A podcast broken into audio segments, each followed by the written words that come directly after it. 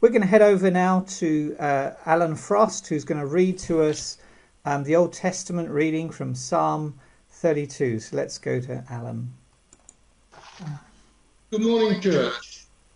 Today's Old Testament reading is from Psalm 32, verses 1 to 8.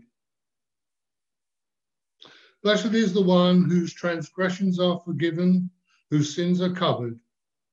Blessed is the one whose sin the Lord does not count against them, and in whose spirit is no deceit. When I kept silent, my bones wasted away through my groaning all day long. For day and night your hand was heavy on me, my strength was sapped as in the heat of summer. Then I acknowledged my sin to you and did not cover up my iniquity. I said, I will confess my transgressions to the Lord, and you forgave the guilt of my sin. Therefore, let all the faithful pray to you while you may be found. Surely the rising of the mighty waters will not reach them. You are my hiding place. You will protect me from trouble and surround me with songs of deliverance. I will instruct you and teach you in the way you should go. I will counsel you with my loving eye on you. This is the word of the Lord. And thanks be to God for, for Alan reading God's word. Well, we're going back to the Frost household and we're going to hear from Christine as she brings the New Testament reading to us. Good morning, church. This morning's New Testament reading is from Romans chapter 5, verses 1 to 8. Therefore, since we have been justified through faith, we have peace with God through our Lord Jesus Christ, through whom we have gained access by faith into this grace in which we now stand. And we boast in the hope of the glory of God. Not only so, but we also glory in our sufferings, because we know that suffering produces perseverance, perseverance, character, and character, hope. And hope does not put us to shame because God's love has been poured out into our hearts through the Holy Spirit who has been given to us. You see, at just the right time, when we were still powerless, Christ died for the ungodly. Very rarely will anyone die for a righteous person, though for a good person, someone might possibly dare to die. But God demonstrates his own love for us in this while we were still sinners, Christ died for us. Heavenly Father, we thank you for this reading from your word. Wonderful, Christine. Thank you so much for, for doing that and uh, recording Alan as well. Really good to see you online. Last week, Cole brought to us the theme of justification, and this is a really high mountaintop um, theme about how do we get right with God. And if you think of the cross, justification is is all about that. And then we're thinking about reconciliation and forgiveness this morning. And of course, that continues to be about the vertical relationship, but it's also about the horizontal relationship. Have you been on a beach where um, you've been on holiday and there's been loads of holidaymakers who've churned up the sand they've built all sorts of things the children have and uh, it looks quite dis- disheveled and then the sea comes in the tide ri- uh, rises and the next morning it's flat as as anything and in a way that's a picture of forgiveness about cleansing about making all things new.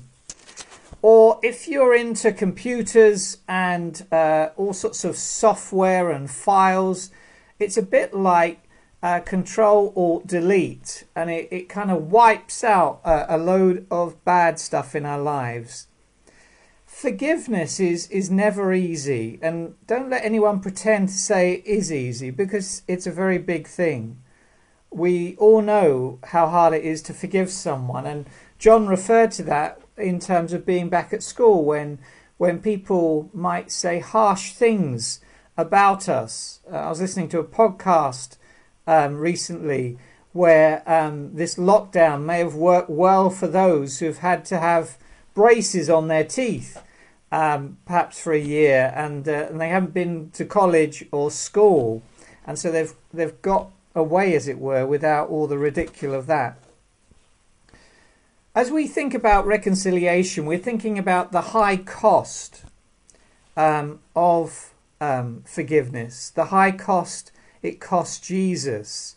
And um, P.T. Forsyth was uh, a Christian theologian, a Congregationalist minister from a hundred years ago. And he said that uh, we have to get to a point of the despair of guilt before we realize how much we've been forgiven. A modern psychologist, Brene Brown, would talk about a, a similar parallel experience about arriving at a point of the despair of shame, genuine, authentic shame for things we may have done. And when we arrive at those points of genuine guilt and shame, then we realize the breathlessness and the wonder of God's forgiveness to you and me. So I want us to briefly think about Psalm 32 uh, that Alan read to us and talk about the experiencing the relief of forgiveness. So, do you ever find it difficult uh, to forgive other people? Actually, do you find it difficult to forgive yourself when you've done something wrong, when you've made uh, a boo boo, as it were? And the key to forgiving others is actually knowing yourself how much God has forgiven you. C.S. Lewis uh, the great philosopher, said to be Christian means to forgive the inexcusable because God has forgiven the inexcusable in you and me. So, as far as forgiving yourself, he said, if God forgives us, we must forgive ourselves. Otherwise, it's almost like setting up ourselves as a, a higher court than even God. Jesus said a similar thing about the, the two royal commands love God, and the second, love your neighbor as yourself. Forgive your neighbor as you forgive yourself. And so it's a beautiful thing to experience that, uh, that relief uh, from full forgiveness. And Psalm 32, David reminds us about the spiritual agony of not being forgiven. He speaks about my bones in verse 3 When I kept silent, my bones wasted away through my groaning all day long.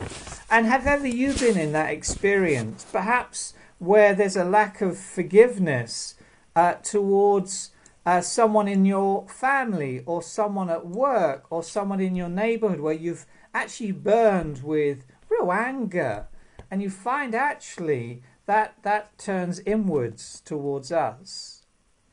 And it goes on to speak, For day and night your hand was heavy upon me, my strength was sapped as in the heat of summer. Guilt and shame are heavy emotions to live with, and we have to deal with them. And uh, the second thing, as we think about the relief of forgiveness, we're secondly thinking about being transparent with God.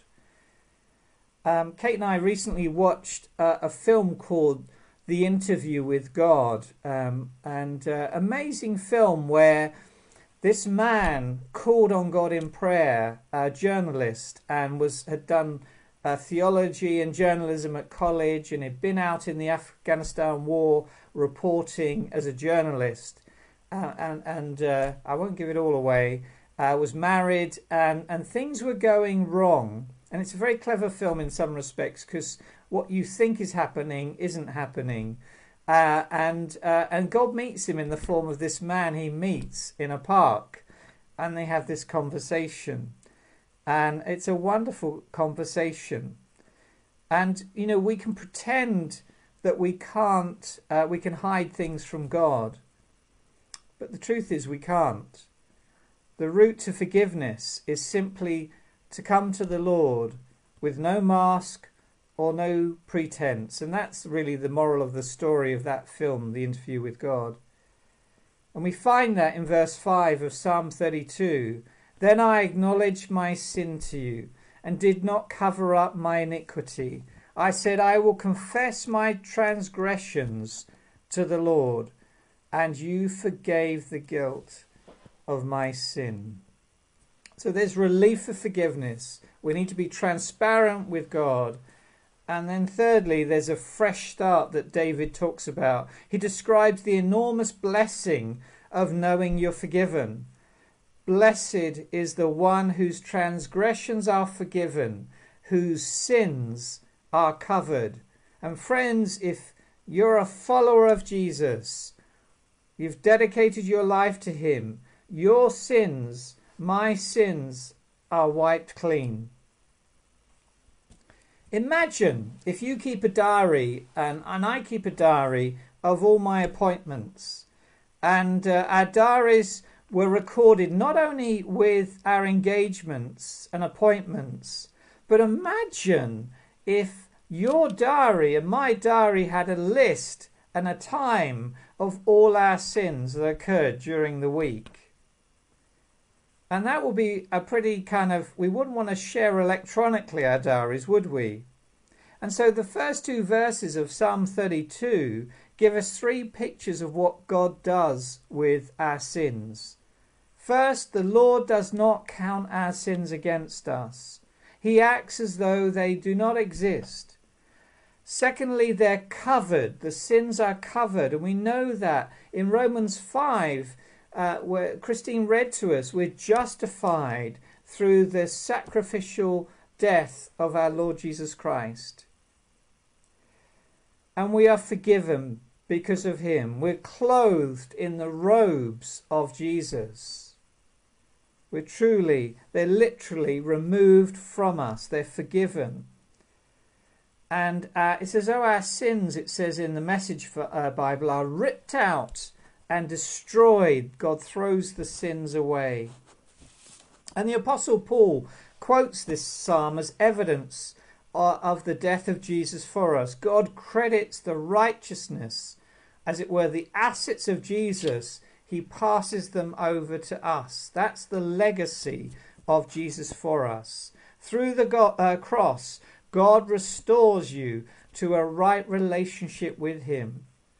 And therefore, you can pray to him. He becomes your shelter, your rock, your hiding place. He protects you from trouble. He guides you and leads you. And his unfailing love surrounds you. And so we're reminded that forgiveness is not a reason to intentionally sin. Forgiveness is an incentive not to sin. And we want to stay on God's path, this path of reconciliation. And He promises to guide you. I will instruct you and teach you in the way you should go. I will counsel and watch over you, it says in verse 8 of Psalm 32. So part of this service is saying thank you to God. The Christian duty of worship is thanking God the Father for the Son, for Jesus who died for you and me. He paid the high price of our forgiveness. Remember, forgiveness is not easy. Jesus did die on the cross for you. Roman soldiers were experts in the art of crucifying people. It was the most wicked and barbaric form of execution known in that time. And the centurion would have faced severe punishment if Jesus hadn't died on that cross, if he'd just fainted. That's why the spear in the side of Jesus was so poignant. And we hear about Joseph of Arimathea who took the body of Jesus down, who wrapped Jesus in linen and placed him in a tomb cut out of a rock. Jesus truly died for us. There was no coming back. He truly went through us. This is not a movie story that's fictitious. This is God who died for us. And so Jesus opened the gateway of our reconciliation, our entry into the presence of God. The curtain, the temple was ripped in two. the curtain that was in the Holy of Holies that separated the people of God from the presence of God, and only the priest on the Day of Atonement could go in. That was ripped so that we could have access to a holy God. The fact is that curtain was torn top to bottom, and it emphasizes that God was the one who caused it to be torn. And this symbolized the fact that through the death of Jesus, you are given access to God. You're reconciled. God credits you with righteousness and allows you the immense privilege of an intimate relationship with Him. Friends, I want to move on to the final theme of practicing forgiveness. Practicing forgiveness. First of all, receive it today. If you're viewing this and you don't know the Lord Jesus Christ as your Saviour, today is the day of salvation. Today is the day to say yes to God who's provided the way forward, the way where we're forgiven our sin our guilt, our shame, a way forward into everlasting life, a way where sin and death has been conquered, a way evil, Satan has been defeated. It's on offer for us today. Today is the day of salvation. Say yes to the Lord Jesus and allow Him to transform your life, to allow that joy and that peace, that inner joy that can't be taken away. It's supernatural.